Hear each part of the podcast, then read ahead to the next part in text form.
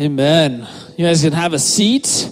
And I'm going to invite all the kids, elementary age, so fifth grade and younger, come on up front. Thank you, Braden, setting the example. Come on up front and grab a seat on this center carpet area.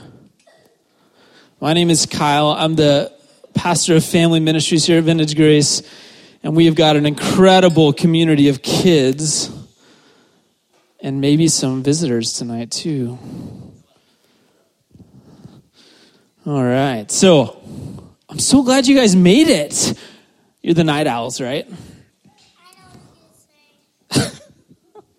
Don't give it away. Are you guys excited for Christmas? Yeah? yeah? Somewhat.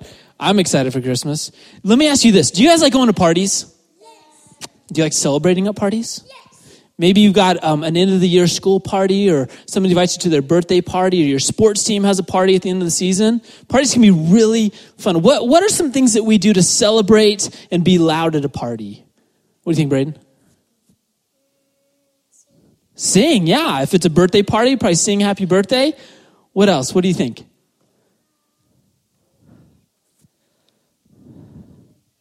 Open presents, definitely. That's a great thing. Carson? Have fun, yeah? Eat cake. Somebody said that first service too. Celebrating with your mouth. I like it. What else? Yell, sure. There's all kinds of things. We can sing sometimes you go to a party and they give you like a little horn like this. Oh, that's so awful. Who invented that?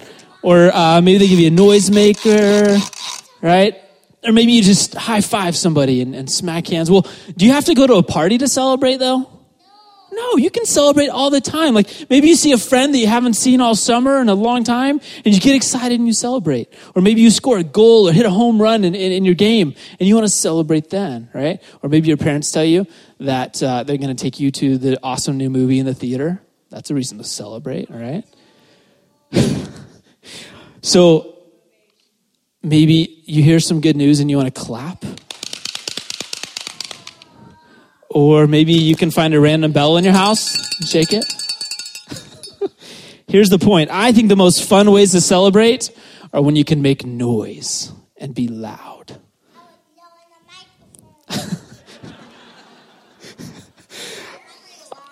I am pretty loud in that. Thank you. Um, so, tomorrow, we all get to celebrate Christmas, right? Oh, I'm curious. What do you guys think the most exciting thing about Christmas is? Just yell it out. What do you think? Okay. Presents, Jesus' birthday. Anything in the back row? Most exciting thing about Christmas? Anybody excited about food? I think there's so many things to get excited about at Christmas, right? We eat really good food. We, you get to hang out with your family, your cousins, your aunts and uncles. You get to decorate cookies and, and trees and maybe gingerbread houses. You get to string lights. You get to sing songs. Maybe watch Christmas movies. There's all kinds of things that we get to celebrate at Christmas. And you know what? I just want to encourage you guys tomorrow, as you're celebrating with your family, don't forget to celebrate loud and make some noise. You're welcome, parents. Celebrate your family. Celebrate the yummy food and eat a lot of it. Celebrate the presents. And thank you. You're stealing my thunder, Carson. More than anything, you guys know what the greatest gift anyone can receive on Christmas is? You do. I, I would quiz you, but we don't have time, Landon. So here's the thing it's long. It's a short, quick thing. Can you tell me after? Okay. So, the greatest present, guys, the greatest gift we could ever receive on Christmas isn't something that can be wrapped in a box or stuck in your stoff, stocking. The greatest gift that we can celebrate on Christmas is a relationship with Jesus. It's why God sent Jesus years and years ago to be a baby, so that we could come to know him and have a relationship with him. God sent Jesus as a baby so he could grow up, and so that we, years later, could come to be his friend, and so that he could be our helper and even our king. So, as we celebrate, I know you're going to do all kinds of fun stuff with your family tomorrow. And I just want to remind and encourage you guys celebrate Jesus as being that friend that goes with you everywhere you go so you don't ever have to feel lonely. Celebrate that Jesus is your helper so you can bring all your problems and the challenges that you face to him and he'll encourage you. Celebrate that Jesus is your king and he's in control. No matter what you go through, trust him that he's going to work it for good for you. And most of all, celebrate Jesus as your savior who came to give his life so that we could be forgiven of all the times we mess up and do bad stuff. That God would forgive us so that we can enjoy him and worship him every day of our lives. Can you guys do that? As you celebrate tomorrow, can we celebrate all that we have in the gift of Jesus? no, they are too. They just aren't as loud. So here's the thing, though, guys. Here's the catch that I need you to remember. When you're celebrating Jesus tomorrow, I need you to do it loud. I want you to make noise. Get your whole family involved. If you want to, if you want to sing happy birthday, sing, sing happy birthday. If you want to make a dance up or play instruments, or maybe you can look around your house and find a random horn and just blow it and say, thank you, God, for sending Jesus.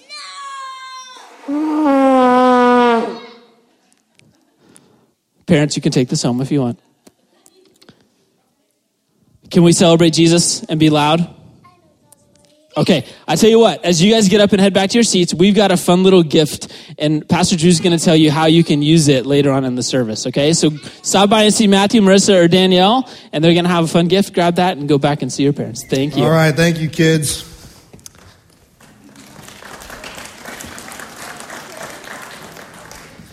Our, uh, our theme tonight is Not So Silent Night, and, uh, and I love the idea that tonight, I didn't think about this we figured first service would be crazy crowded, but my, my brother here just said, but second service is intimate. So I'm going to sit on a stool. Is that all right? Just feels a little more intimate. Um, and, and just an opportunity. I love Christmas Eve. I love Christmas. I love Easter. And I love that what we're doing this week, kids, is we're celebrating Jesus and we're celebrating who he is and why he came. And you've got some special lights, and I'm going to encourage you to use those at the end of the service. We're going to need those, kids, at the end of the service. So hold on to those and you'll have a special way to use those soon. But I'm curious where the heck the idea of Silent Night came from. Because as far as I'm concerned, has anyone ever been to a Christmas that's silent or that's quiet at all? Like, Christmas in my house is chaos. Is it just in my house? Because I can send my boys to yours. Just send me your address, we'll send them on over. But there's no such thing as a silent night. In fact, I looked all over Scripture. There's no such thing as a silent night in Scripture either. I think it comes from Luke chapter 2. In Luke chapter 2, the author writes this. He says, And Joseph also went up from Galilee to the town of Nazareth to Judea, the city of David, which is called Bethlehem. It was about a four day journey, 70 to 90 miles. David, David, the city of David, Joseph took off with his pregnant wife to be. Now, how fun do you think that was? Think about running a marathon and then get done with your wife and then do it the next day and then get done and then do it the next day and then get done and do it again. She's like, Baby, will you please just rub my feet one more time? Now, she's pregnant, she's ready to burst, and they get to the city where they're supposed to go, his town, Nazareth, Bethlehem, and it was time for her to give birth, the author writes. And then Luke goes on and he says this And she gave birth to her firstborn son, wrapped him in the swaddling cloth, laid him in a manger, because there was no place for them in the inn. So they're running around, and they finally get to their town, there's nowhere to go, and they're banging on doors, and they're trying to figure out where to go. Does this sound quiet? Does this sound peaceful? Have any of you ever heard a baby cry? Is that quiet? Or, or, what about surrounded? The Bible talks about him being born and laying in a manger, and maybe there are animals around, and shepherds, and sheep, and goats. Anyone been to a farm? Is that silent? Is that quiet at all? Or, I don't know about you guys, have you ever heard angels hark? First of all, harking is the listening part, but the heralds that come and they sing, and they sing Gloria, and they sing out loud. Have you ever heard angels sing? Huh. Apparently, we didn't download the angel version, we just downloaded the musical version. Oh, there we go. See, second service, you get time a little bit better. All right, choir in the back, are you ready?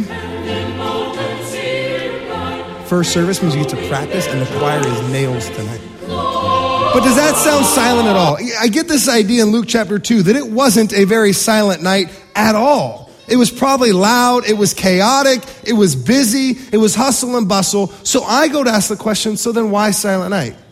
Why did this song come? It's not from the Bible. It actually came almost 200 years ago. There was a man that no one knows. Anyone here ever heard of Joseph Mohr? One of you. Hannah, you don't count, you're a music student. No one in first service and one here. One for Sir Joseph Mohr. He was a nobody. And he was sitting in his room and he wrote a poem about the birth of Jesus. And a year later, he walked about six or seven miles to another town where his best buddy was, and one of his good buddies was Franz Gruber. And in 1817, he put music to this poem. And it was in 1818 that the most popular Christmas carol first was sung at St. Nicholas Cathedral. Only appropriate, right, to sing the Christmas carol at St. Nicholas Cathedral. 200 years ago is where this song became known. And it was a family that was a traveling musician family, like the Von Trapps, that came along. They heard the song, and then they stole it and started singing it everywhere and, and stole it with permission, but that's what everyone does, right? And the girl, they start singing this song all over the place. And this song now is one of the most popular Christmas carols across America and all over the world. Even at the Folsom Ice Rink. We went skating yesterday as a family, they're singing this song.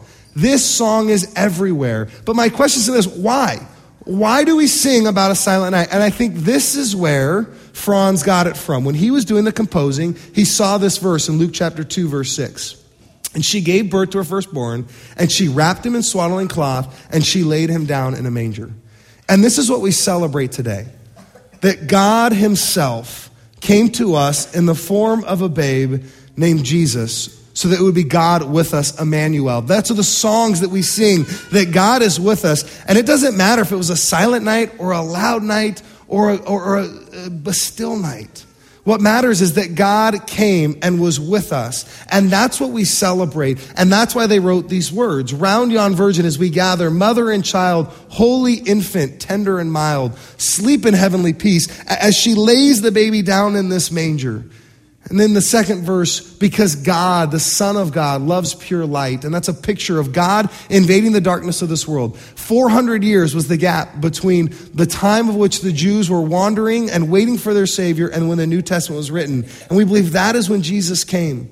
That Jesus came after these 400 years of silence, of being quiet. And when Jesus came, like Kyle just talked about to all you kids, when we get excited when something good happens.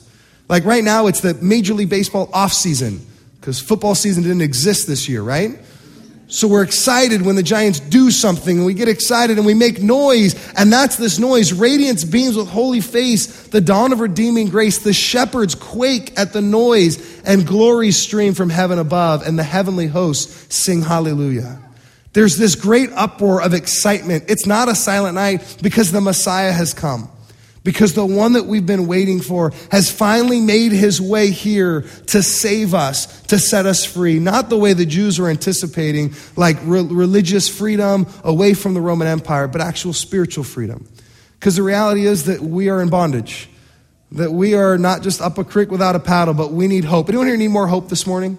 This evening, it's nighttime. I even had first service to practice. But I need more hope. I need more joy. I need more opportunity. I need more belief that there's something better. The world's wonderful, it is, but it's not all there is. There's so much more.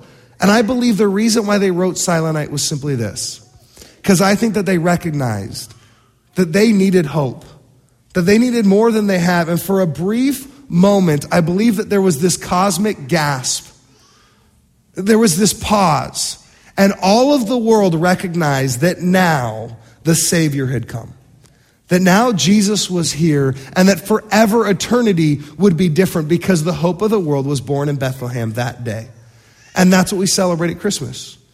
That's why we celebrate Jesus. All you ladies in the back row, I heard when Kyle asked what Christmas is about, and you all said Jesus. So you get the gold star, not all these guys talking about presents.